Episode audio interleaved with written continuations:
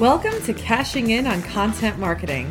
Each week, marketing experts will explain how to measure your content marketing results and communicate that value to stakeholders. I'm your host, Fractl Marketing Director Amanda Milligan. This week, I am pleased to welcome to the show Jeff Atkinson. He's the former SVP of marketing at Overstock.com and now the founder and CEO of the SEO SaaS company Huckabuy. Welcome to the show, Jeff. Thanks, Amanda. Thanks for having me. It's great to be here. I think we're talking about something that has not been discussed in the podcast at all, really. So, this should be a very valuable episode for people who aren't on the technical side. So, I will add this caveat because we're going to talk about rich results and yeah. how optimizing your content for them can help you drive up your ROI. So, if you are more on the technical side and you're like, I do this all the time, this isn't really my thing, maybe check out another episode. But if you're more of a content person who doesn't dive into this side of things very often. We're going to talk in a way that is easy to understand and we'll provide tips that you can use very soon. So, highly encourage staying tuned. So, Jeff, just to kick things off, you know, we're going to talk about how you can optimize content you've created or plan to create, optimize it for the SERPs, right? So, mm-hmm. Can you talk about what rich results are just to start things oh. off? Yeah. So, rich results are search enhancements. So, it used to be when you'd search for something, you'd get 10 blue links back plus the paid ads.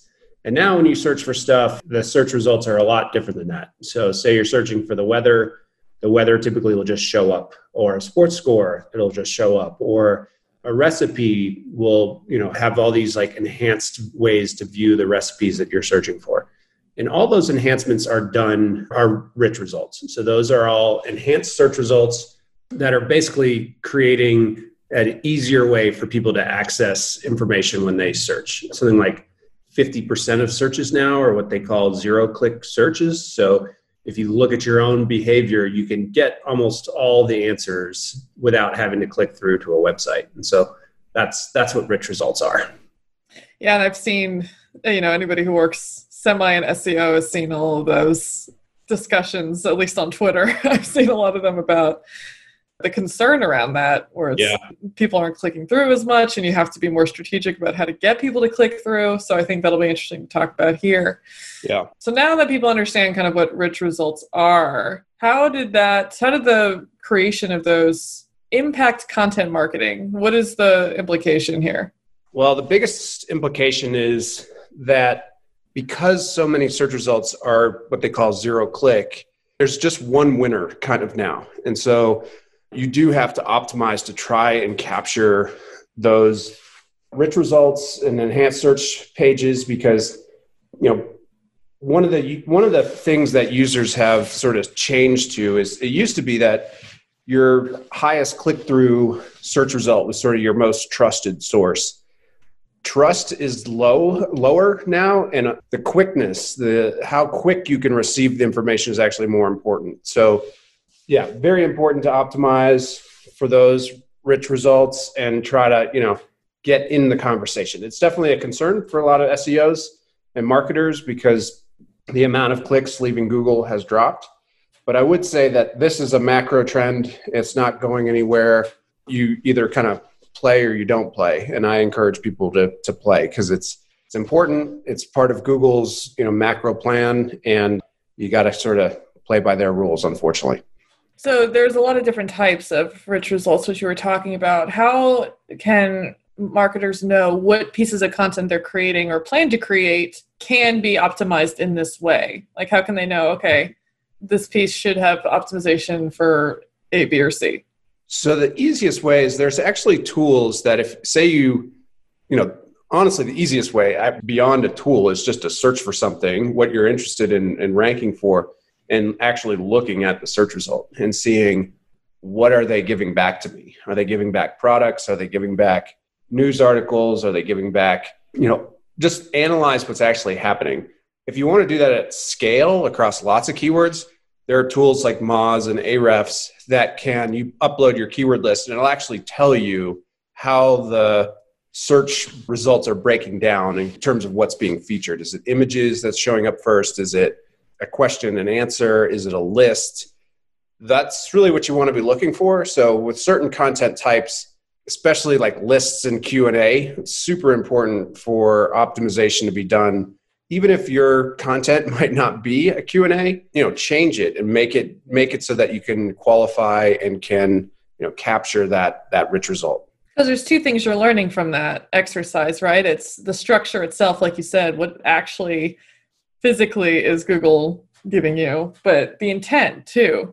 So you can mm-hmm. make sure that whatever you're trying to rank for, you know, what you can see what's already being ranked and like, oh, this is what users are generally searching for, or at least Google perceives them to be searching for, and you can kind of align it to that. Yeah, that's what they're trying to achieve with these is satisfying the intent. So if it's like a product specific query, you're going to see tons of products above the fold. If it's a recipe or a news query, you know, you're going to see a recipe, you're going to see news results. That's what they're trying to satisfy is the is the searcher's intent. How can somebody, if something's already ranking for that, what are some tips you would share to outrank people who have already kind of captured those rich results for themselves? So there's some sort of old school tactics that still work. So backlinks are still very important. Rich results are primarily powered by structured data. So, structured data is this language that's been around for 10 plus years. It's really like the language that Google likes to be speaking with websites. It's it's structured and it's uniform across all websites so that that's how they, you know, are able to use it. It's an authoritative language unlike metadata that's more like suggestive. So, you do need to have good structured data and structured data can come in can really represent almost anything. It can represent, you know, product structure data is the most used, but you can, you know, whether it's a person, whether it's a question and answer, whether it's a blog post, there's structured data almost for everything. And that ends up being a really important factor when trying to capture rich results is having really good content and structured data that that basically helps communicate that content to the search engine and then they can grab that content and actually display it. So just making sure it fits that structure and is as relevant and useful as possible is the best route. Yep, and still acquiring backlinks so that Google sees that people care about this content and it's mm-hmm. right. So you mentioned before that it's a little trickier though to get people to click through. So what are your thoughts on the value of the zero click like say you earn that rich result but people aren't really clicking through but you're getting the awareness side versus the benefit of capturing that click through and how you can kind of increase your chances of getting people to be captivated enough or need a little more information that they do click through. Yeah. So almost all transactional type searches are going to require a click through because just to purchase, you have to get to the website. Fortunately, Google has not gotten to the point where you just don't even have to leave anywhere to do almost anything. You right. There. So most of your revenue based queries are still going to require that click through. If you're trying to get people to read on your site versus read on Google, you know, they're just usually capturing a little bit of your content. If they're just searching to to learn something, for example, and they learn it really quickly, like you know who's the center for the Celtics or something like that. yeah, you're probably not going to get the click through, but you're also going to be the brand that provides the answer. And if it's a more detailed answer that that requires some reading, they're just featuring sort of the beginning of your answer. And by capturing the rich result, you're actually going to get a very high click through rate because you're going to be featured as the, you know, it's not just one blue link at the top. It's it's an enhanced result that will lead to click through. So one of the cool things is that rich results actually have a very high click through rate, abnormally high. And so that's one of the benefits of capturing them is that you you know typically you will get high click through rates on a rich result. Well, how do images play into all of this? Yeah, so images are interesting. So Images obviously have been around for a long time. Google Images has been a big, you know, I think it's a very large percentage of their actual search results are images. There is structured data for images that help sort of capture, you know, the ability to get high in their results. It's kind of a different algorithm though than, you know, some standard things, some sort of standard old school things like naming conventions being accurate and making sure you're you know you have a url that represents the actual what the, the image is about. Those are all really important still you know it's still what they use to sort of figure out what images are about. They don't you know they don't really have a way of actually analyzing the image itself. You know they're starting to where you can upload an image and look for like images but it is still sort of ba- their computer right? So they're still using the the image name the description the structured data and then file size you know matters because they want a fast loading experience so it's a different algorithm. It's different than rich enhancements, although a lot of rich results actually include images, but it is a different algorithm than, you know, what would work for trying to capture a recipe or a Q&A box. But do you think it's still worth people trying to get the images to rank? Because you know a lot of people use stock photos or they pull whatever they can use just because they don't have the budget for it or or what have you. Is that is that like a big missed opportunity if they're doing that? It's so it is important if your business is very image heavy, you know, so if you're like allposters.com or, you know, a site like that that's trying to not just get people to view the images but actually transact, then yes, image optimization is really important. For the rest of us, unless it's you know real estate sites it's important for anything that's kind of visual it's important but for most of us and honestly most of Huckabuy's customers it's not really a big it doesn't have an impact on their business to be able to rank number one for an image. So just keep in mind dependent on and you can actually use those tools to, to see how dependent your business is on mm-hmm. images by actually entering in your keywords and you'll see that images are featured very heavily and then it's important. But for most of our customers it's not it's not a priority. So it sounds like in general a good best practice is to see what's already working to get a sense of what to prioritize. Yeah, I mean that's always a great strategy is to go with what's working. And also with images, I mean, just naming conventions is honestly the best the best way to start capturing image search is, is just naming your images properly and not just by numbers and letters. Right. So say somebody sets all of this up, you know, they're listening to this and realizing they haven't done it, and maybe it's worth doing for them. Mm-hmm. How does this look on an ongoing basis? Are you checking back to see it sounds like click through rate is going to be one of the biggest in- indicators of the impact that it has to have a rich results. But is there any other way that you, on an ongoing basis, measure the the impact of that, make any tweaks, you know, really understand the value? Yeah, so I think it's important to have some structured data health checks because both websites change frequently, and that can break structured data, as well as Google actually changes their requirements pretty frequently. And so having some health checks or at least just, you know, once a month kind of checking on your structured data to make sure that it's good is a great way to kind of make sure. I mean, Huckabuy is automated, which is nice, but for most companies that aren't using an automated solution to be kind of auditing your structured data and making sure it's it's working is important. And you will see a benefit by just adding good structured data to the site. It almost always will increase traffic and all sorts of good healthy things. But yeah and then it's really just analyzing the traffic that's coming through. Is it converting at a good rate? You know your sort of standard analytics is the best way to kind of measure the success but it is important to have some like checks in place to make sure that you're you're doing it properly and it's up to date. And is there i know you said that it's it's pretty product heavy this type of stuff or it can be like really beneficial if you sell products. Is mm-hmm. there a certain stage of the funnel for content that it's the most beneficial for? Like how about I feel like those lists are things you see a lot for top of the funnel stuff or if you structure it correctly, at least you're seeing the gist of what the list is about and then people can click through. But do you see that there's more of a benefit in any specific part of the funnel? It's more, you know, we usually start with like the keywords and then actually build the pages and, you know, our companies build the pages and build the structured data according to what they're trying to rank for. But lists are you know lists and q and a's are featured google loves those i don't know quite why but they're always being featured and structured data to be honest touches every section of the funnel from you know discovery down to conversion. So keep you know almost every search result is now featuring some sort of rich card or rich snippet whatever you want to call it. And that's you know going to come into play no matter what stage the customer is in their sort of discovery. Right, right.